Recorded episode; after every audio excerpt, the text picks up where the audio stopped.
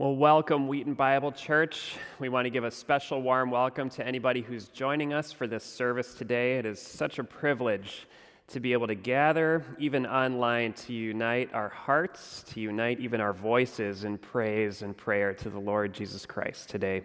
Just a special thank you to our tech team for all the volunteers and staff who are making this format possible for us.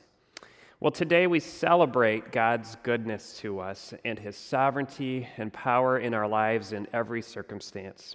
Philippians 4 says, "Rejoice in the Lord always. I will say it again, rejoice. Let your gentleness be evident to all. The Lord is near." Amen to that.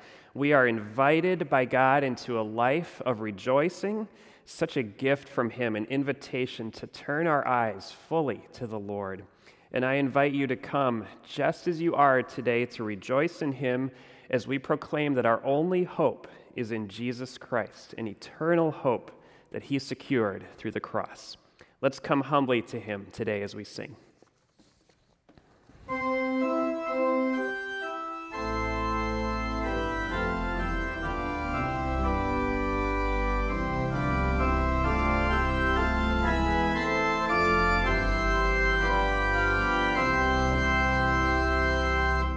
Rejoice, the Lord is King, our Lord and King adore. Rejoice, give thanks and sing, and triumph evermore. Lift up your heart, lift up your voice, rejoice again, I say rejoice. See you.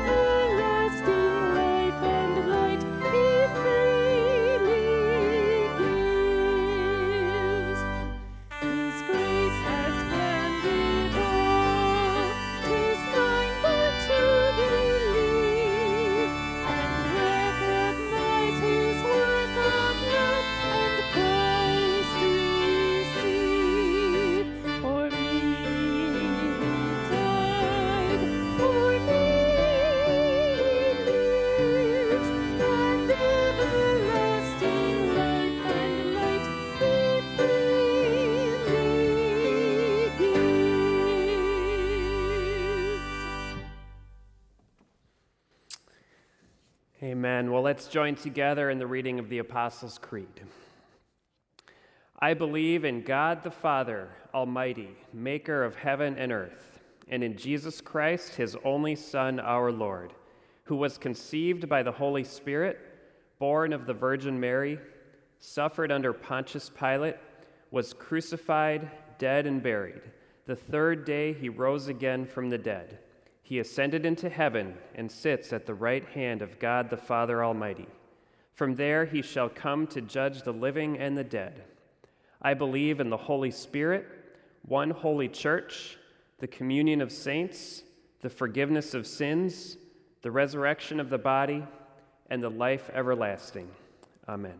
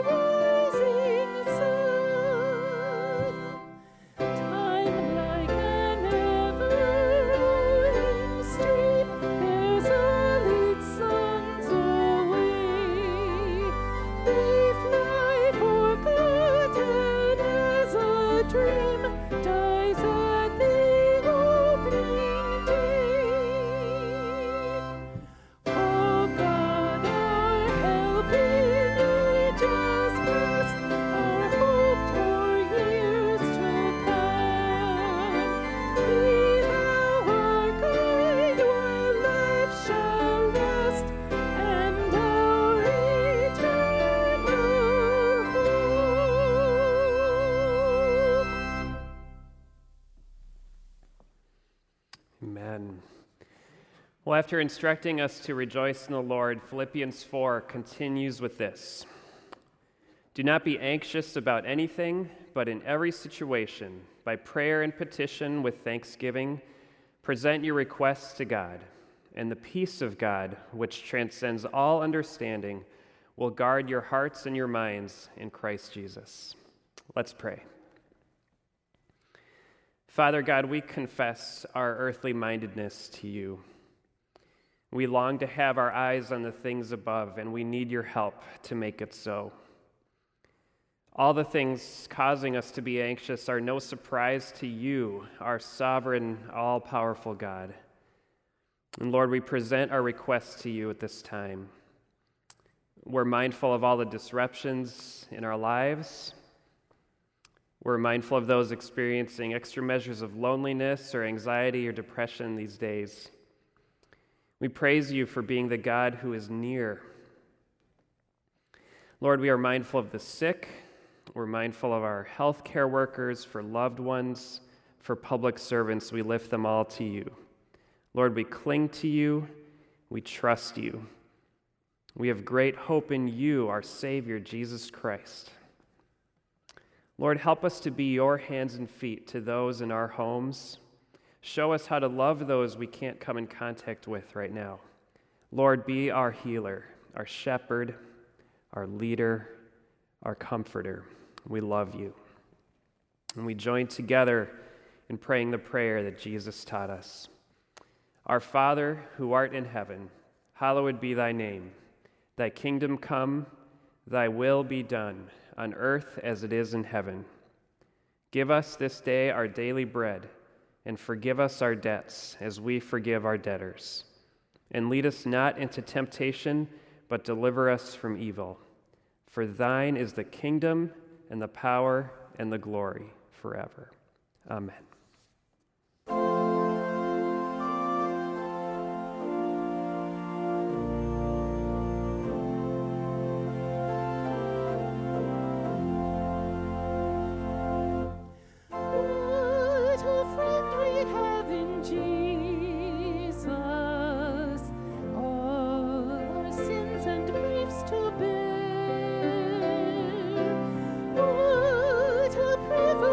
To care.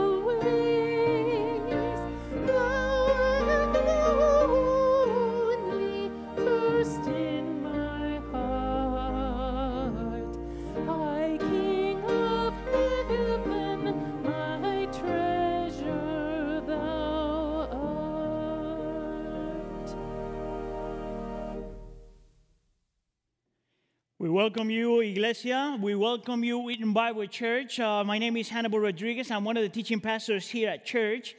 And I wanted to start by telling you that we are so grateful that we get to meet together, at least even though we're not physically together, we get to be together thanks to the technology that the Lord has given us.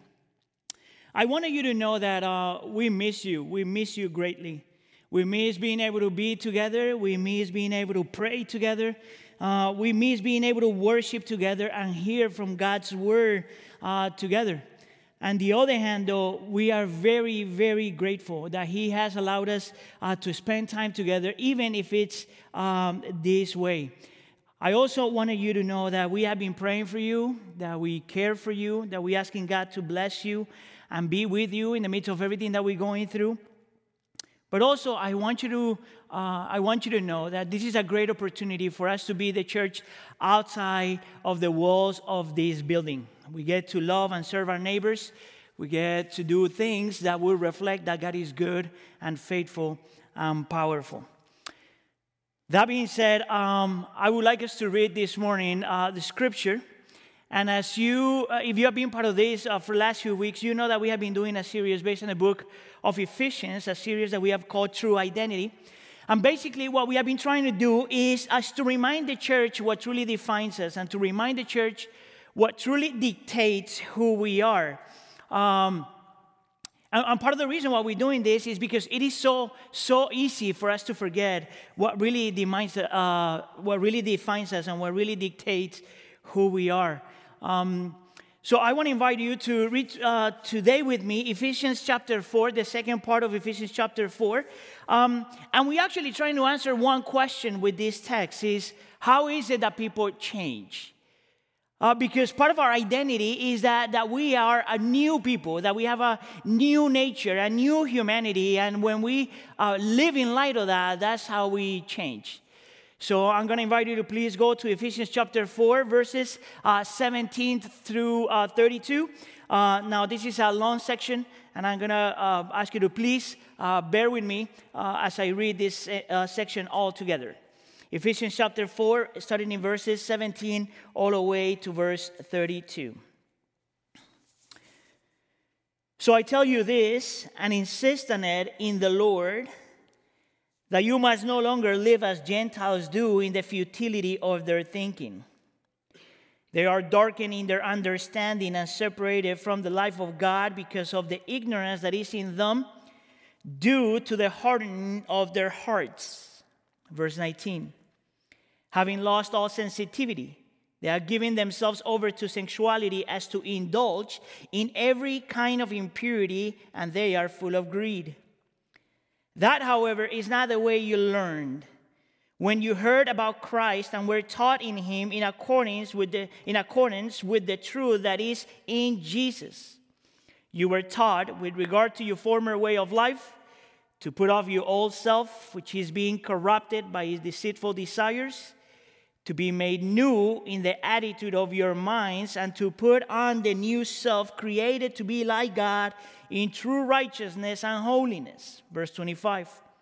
Therefore, each of you must put off falsehood and speak truthfully to your neighbor, for we are all members of one body. In your anger, do not sin. Do not let the sun go down while you are still angry, and do not give the devil a foothold. Anyone who has been stealing must steal no longer, but must work, doing something useful with their own hands, that they may have something to share with those in need. Verse 29. Do not let any unwholesome talk come out of your mouths, but only what is helpful for building others up according to their needs, that it may benefit those who listen. Verse 30. And do not grieve the Holy Spirit of God, with whom you are sealed for the day of redemption. Get rid of all bitterness, rage, and anger, brawling and slander, along with every form of malice. Be kind and compassionate to one another, forgiving each other, just as in Christ God forgave you. Let me pray for us. Lord, as we spend this morning together, we pray for the presence of your Spirit. Lord, we know that we are physically separated as a church. But we also know, Lord, that we are united as a church in your spirit.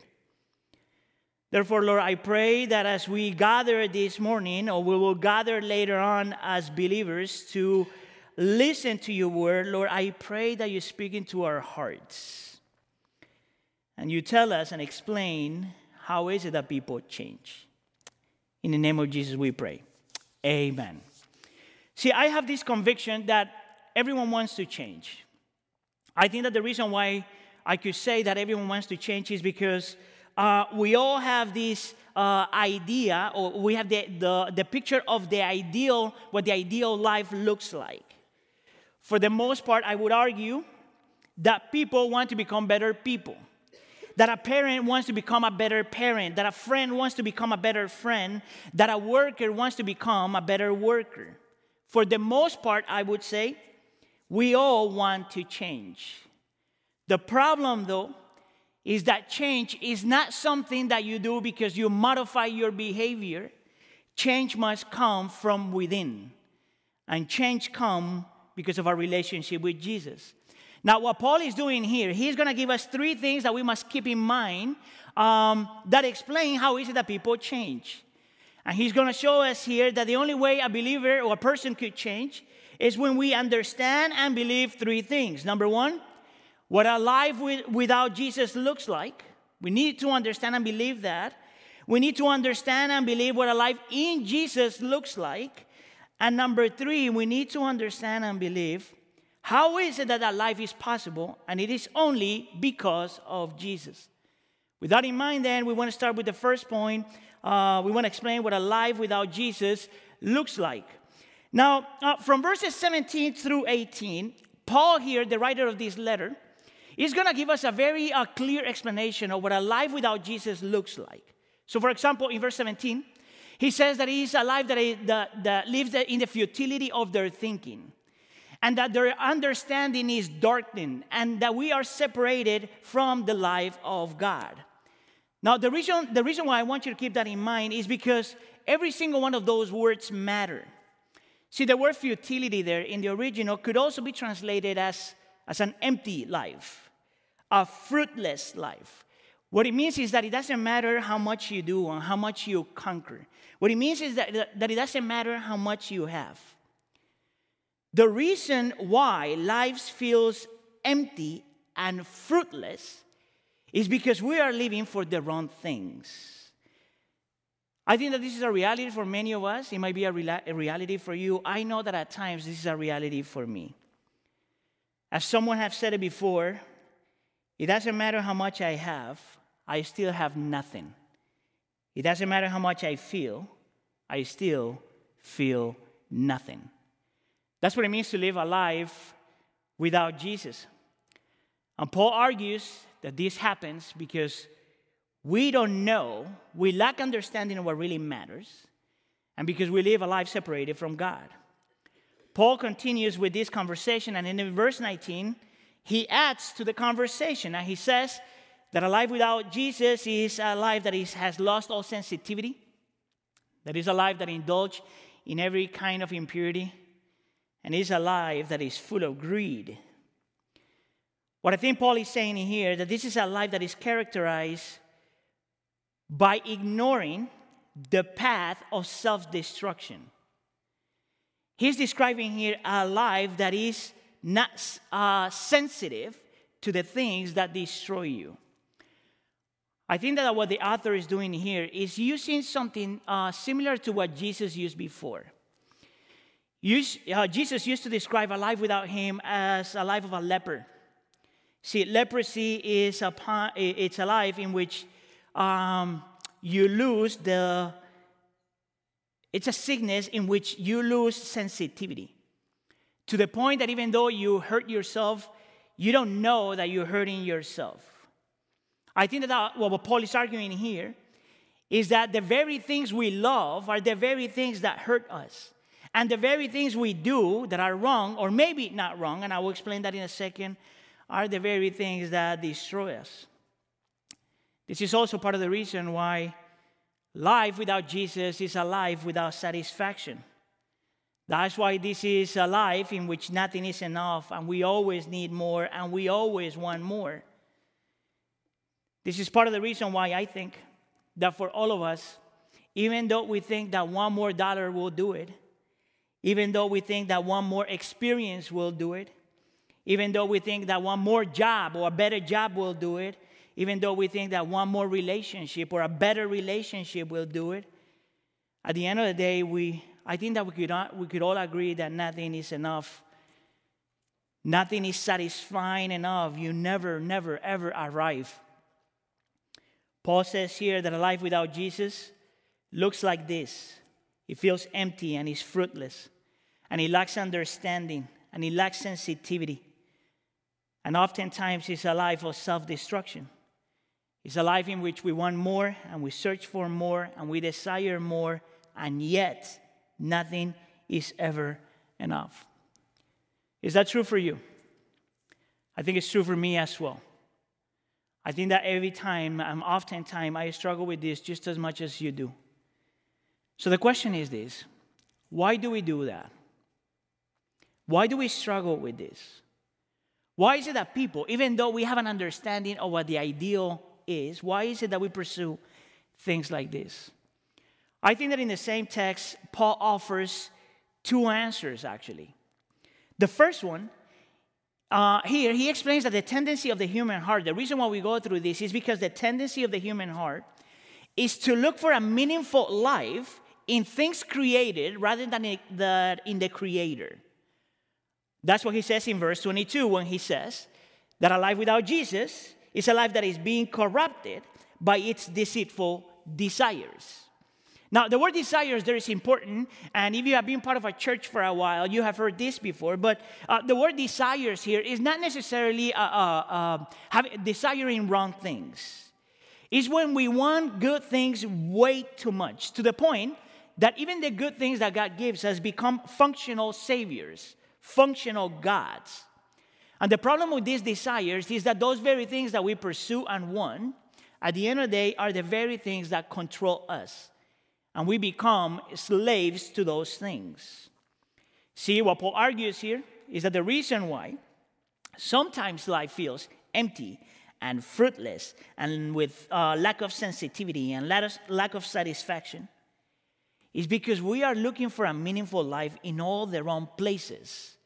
We are looking for a meaningful life in things or people or ideas that cannot give you what you demand and that cannot give you what you want. Once again, a better job will not be enough. A better relationship will not be enough. A better car will not be enough. A better house will not be enough. A better career will not be enough. Even better circumstances, as I think of what we're going through, will not be enough. See, I am not saying that all those things that we want are bad. I am not saying that those things don't provide a certain level of joy. What I'm arguing, which I think Paul is arguing, is that those things, as good as they are, they're not good enough. They're not powerful enough. They're not secure enough. They're not fulfilling enough. We can never find meaningful life in created things. This is not the way we were designed to be. Those things were not designed to fulfill the desires of our hearts.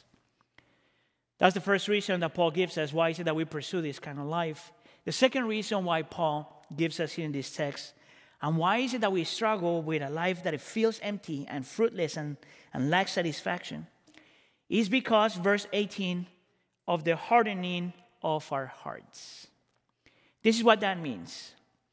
That a life without Jesus is characterized by us continually, in our hearts, rejecting God's truth.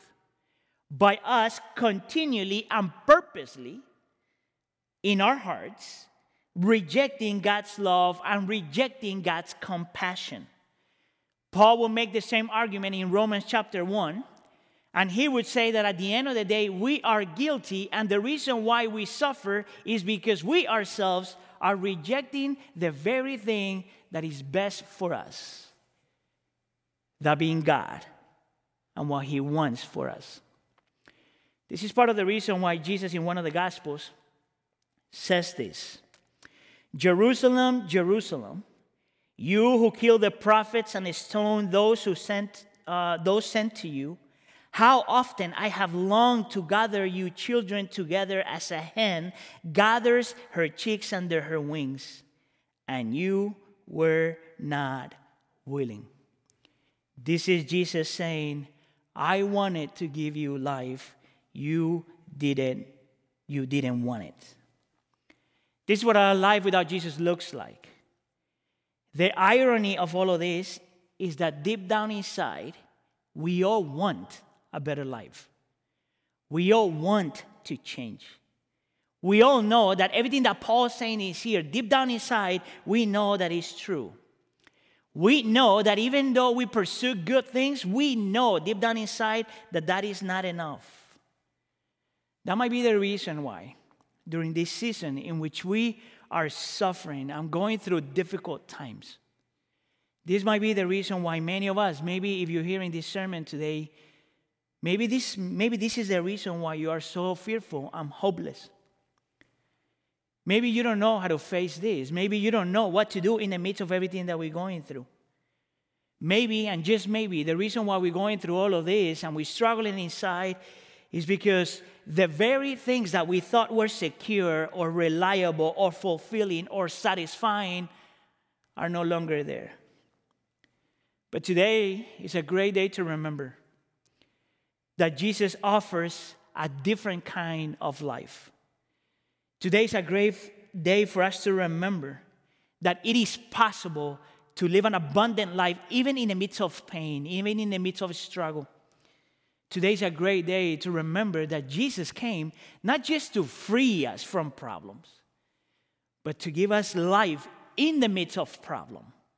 Not only to save us from struggling, but to save us through struggling. With that then in mind, I go to my second point.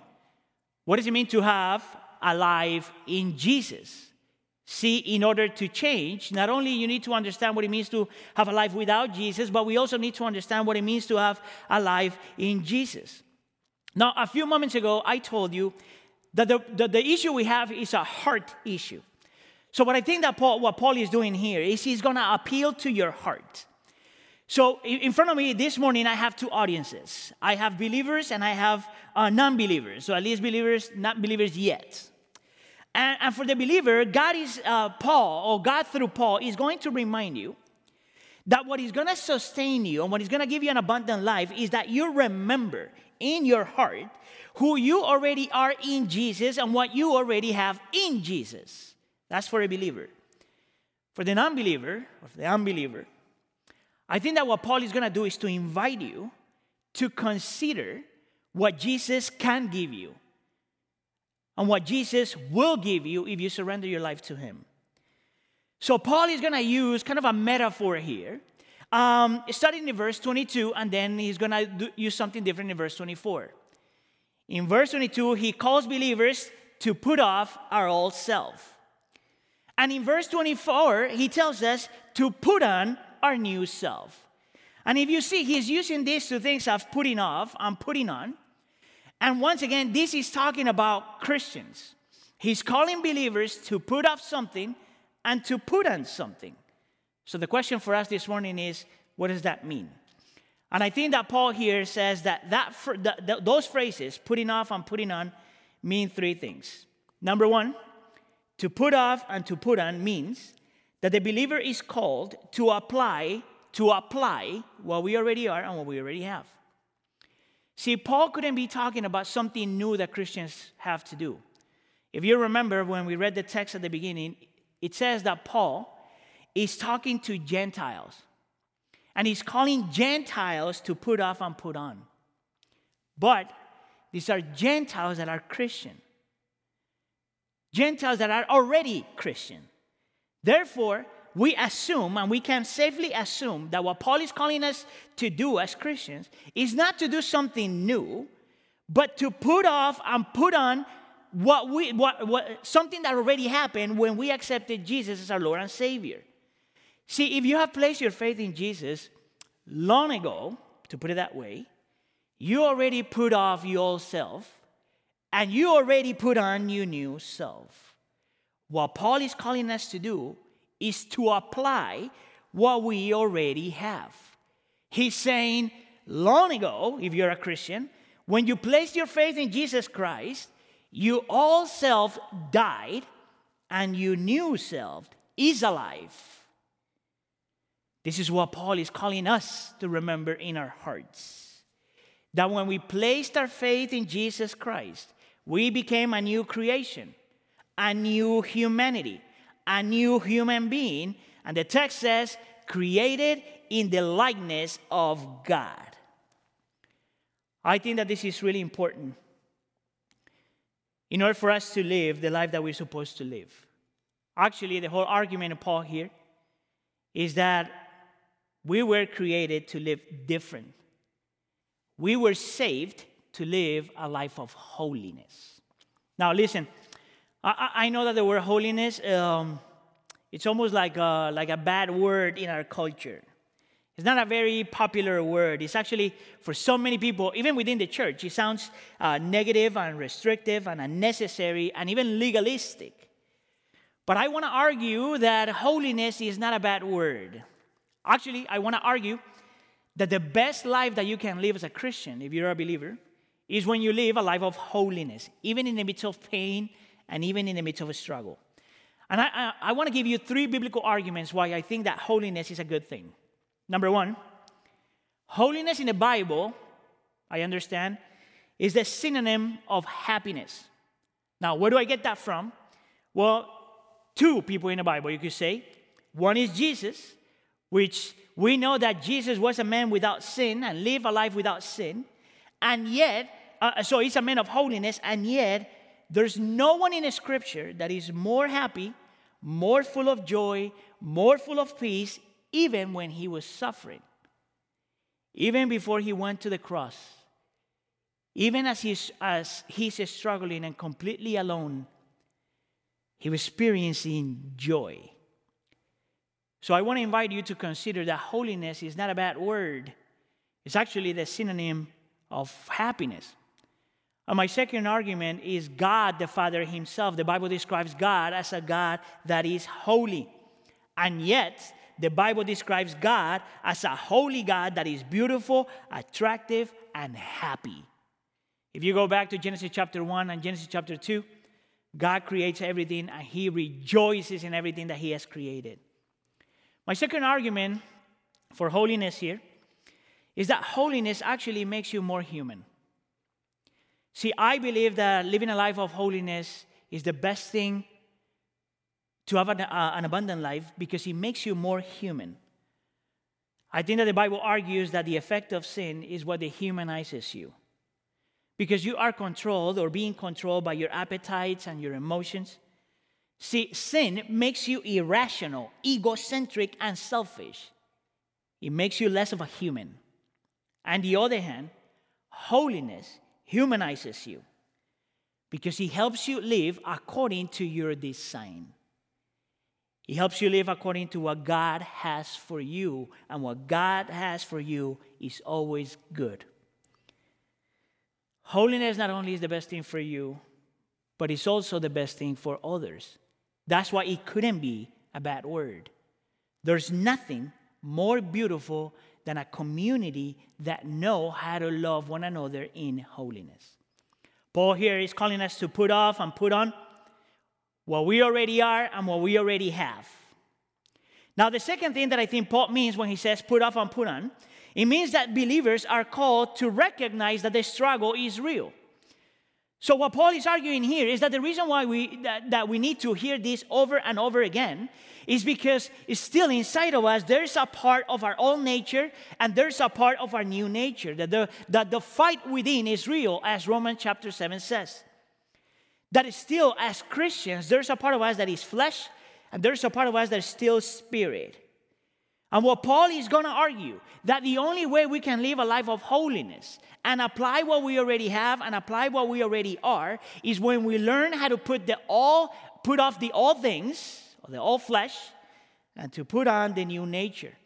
Oftentimes I have argued that by nature we know how to do this.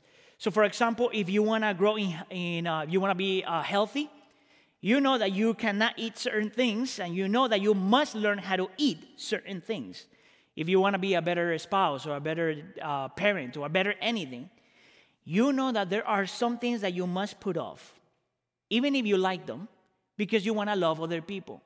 But at the same time, you must learn how to put on other things for the love of the people you love, or for the sake of the people you love. Once again, this is important not just for us as individuals, but it's also important for us as a community. Let me make another application here. I think that for me, this is extremely important, because if I know that even within me, I still have that fight, I expect that I'm going to struggle with some things. I expect that there are things that it's just going to take a longer time for me to get rid of, even as I continue to fight the fight. And therefore, I have learned by the grace of God and by the power of the Spirit to extend grace to myself. I know that I still don't have it all together. When it comes to community, it's exactly the same thing. We expect that community is full of people that are still struggling with something. It is irrational and illogical to think that people come to us as a finished product. Therefore, you must learn how to extend grace to those that are struggling just as you. One of the beauties of Christianity is that we don't have to pretend to have it all together. We're still broken people in need of grace. We're still broken people in the process of growing into holiness. Paul here calls us to put off and put on things that are destroying us personally and destroys community, because the struggle is real.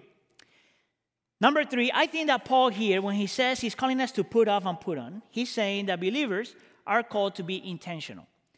And this is part of the sermon when I'm going to be extremely practical, because Paul gets here extremely practical.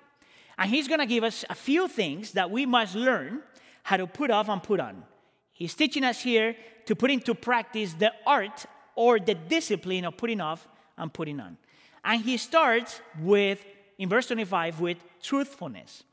He calls us to put off falsehood and to put on truthfulness, or to be truthful. Now, I want you to keep in mind that when Paul is writing this, he's writing to a community. Therefore, this is what Paul is saying. Fellowship can only be built on trust, and trust can only be built on truth. So the question for you today is this: are you being truthful? Are you learning how to put off and put on? And then he moves into anger in verse 26. He calls us to put off anger, or the anger that makes us sin. And the implication then is that he calls us to put on peace and unity and love and forgiveness and patience. Now, when Paul here is talking about anger, he's not talking about righteous anger, what some of us would call. You know, I think that the Bible gives us permission to exercise righteous anger. So as I've been thinking of all of this that we're going through, I can tell you that I feel anger during this season in my life. I feel anger because I can see the effects of sin. I feel anger when I see people dying and being sick because of what we're going through. I feel anger because of pain and selfish behavior and indifference. I feel anger to a certain degree because we don't get to worship together and hug one another and pray for one another personally. I think that we have permission to get angry for the things that God get angry about. But that's not what Paul is talking about here. He's talking about a different anger. It's the anger that you feel when you're being selfish. It's the anger that you feel because things don't go your way. It's the anger you feel when you cannot control people or control circumstances. It is the anger that wants to punish others. And Paul says, put that off. Put on peace and patience, unity, reconciliation, and forgiveness. Put on the fruit of the Spirit. See, sinful anger destroys community. The fruit of the Spirit unites community. And then from anger, he moves to generosity. He calls us to put off stealing, and he calls us to work.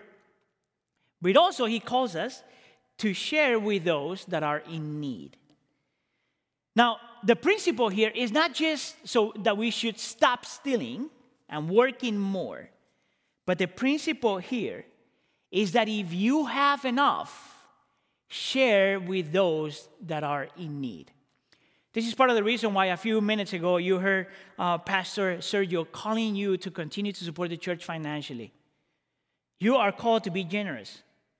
But at the same time, we are calling you as a church to use what you have for the benefit of other people. This is the reason why we are the church. Not only so we love and serve one another, but we love and serve our neighbors. From generosity then, Paul jumps into words. And I think this one is going to get a little bit sensitive for some of us. He calls us to put off unwholesome talk, but to put on words that build others and are for the benefit of other people. This is what Paul is calling us to do. To exercise self-control when we're going to say something that is not going to edify a person, but is going to devastate a person. He's calling us to exercise self-control when we're going to use our words that are going to destroy somebody else instead of build somebody else. Have you ever wondered why is it that God chose words to communicate to us? I think that this is the reason. And I want you to hear me out. Words have the ability and capacity to go deep into your hearts. Words matter. This is the reason why you and I, still remember things that people said to us long ago. Truth matters. What you do with your anger matters. What you do with your money matters. What you do with your words matter. Everything matters when it comes to Christianity. This is the reason why Paul summarizes everything in verse 30 when he says, "Do not grieve the Holy Spirit of God. Live according to who you are. Live according to what you have. Live a life of holiness. And in that life you find satisfaction. And in that life you see that life is not empty. And in that life you see that life could be fruitful. And in that life you see that you can experience joy." So here's the question. Can anybody live like that? And the answer for me is yes. I think so. Not perfect, but we can live like that. This is how we change. Not just knowing what it means to have a life without Jesus, and not just seeing what a life with Jesus does, but also remembering and applying the reality that the only way this life is possible is because of Jesus. This will be point number 3. Now, what I want to show you here really quick is this. The life that we live here in the present is the result of something that happened in the past and is looking into the future. I think that this is what Paul has in mind in verse 30. "And do not grieve the Holy Spirit of God, with whom you were sealed for the day of redemption." See, the word "sealed" there in the text is talking about something that happened when Jesus went to the cross, and then later on happened when you accepted him as a Lord and Savior. See, it is because Jesus went to the cross and took the punishment we deserve. It is because Jesus went to the cross and received the condemnation that we deserved. It is because Jesus went to the cross and took upon himself the guilt that we have and the shame that we have experienced. It is because he did that in the past. And then it became a reality to us when we accepted Jesus as our Lord and Savior, that we were sealed by the Spirit. And the moment we were sealed by the Spirit, a new creation began. A new humanity began. A new person began. Therefore, the way you live in your present is tied up to what happened in the past. Now what Paul argues here is that as good as that is, you need more. You need your life in the present being impacted for what is yet to come. And that's why Paul uses the word redemption.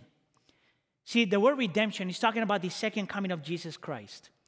in which we're going to experience and see no more sickness, no more sin, no more struggle, no more pain. It will be a life of full satisfaction, a life to the full, a life of peace, a life of community, a life in which we will never, ever, ever will have to worship separate as people and separate as Christians.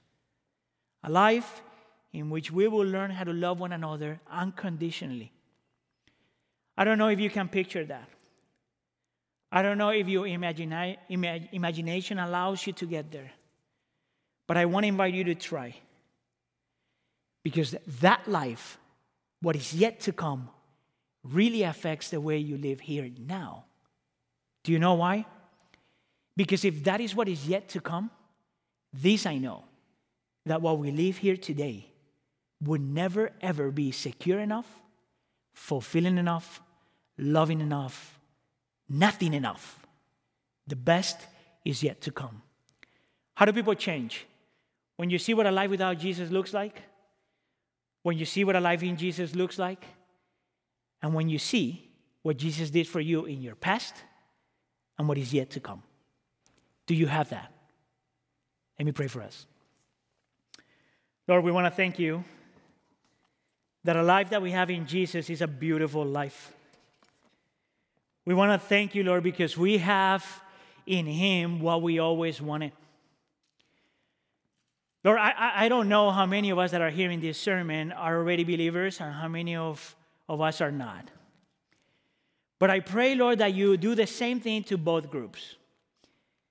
For those of us that are believers, Lord, that we remember the beauty of what it means to be a Christian and the life that we have in Jesus,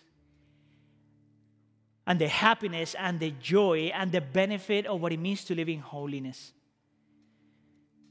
And for those of us that have not surrendered our life to Jesus, Lord, please make it happen. That they get to see and taste that the life that we have in you is much better than anything else. Please open up our eyes and speak into our hearts. In the name of Jesus we pray. Amen. Let's respond to our message with one more hymn.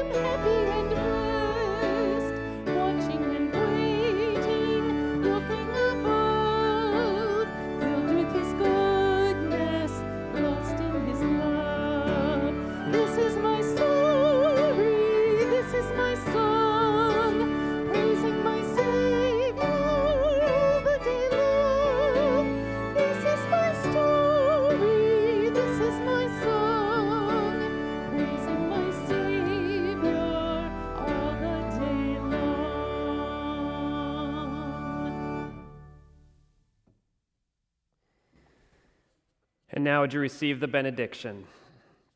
The Lord bless you and keep you. The Lord make his face to shine upon you and be gracious to you. The Lord lift up his countenance upon you and give you peace. Amen.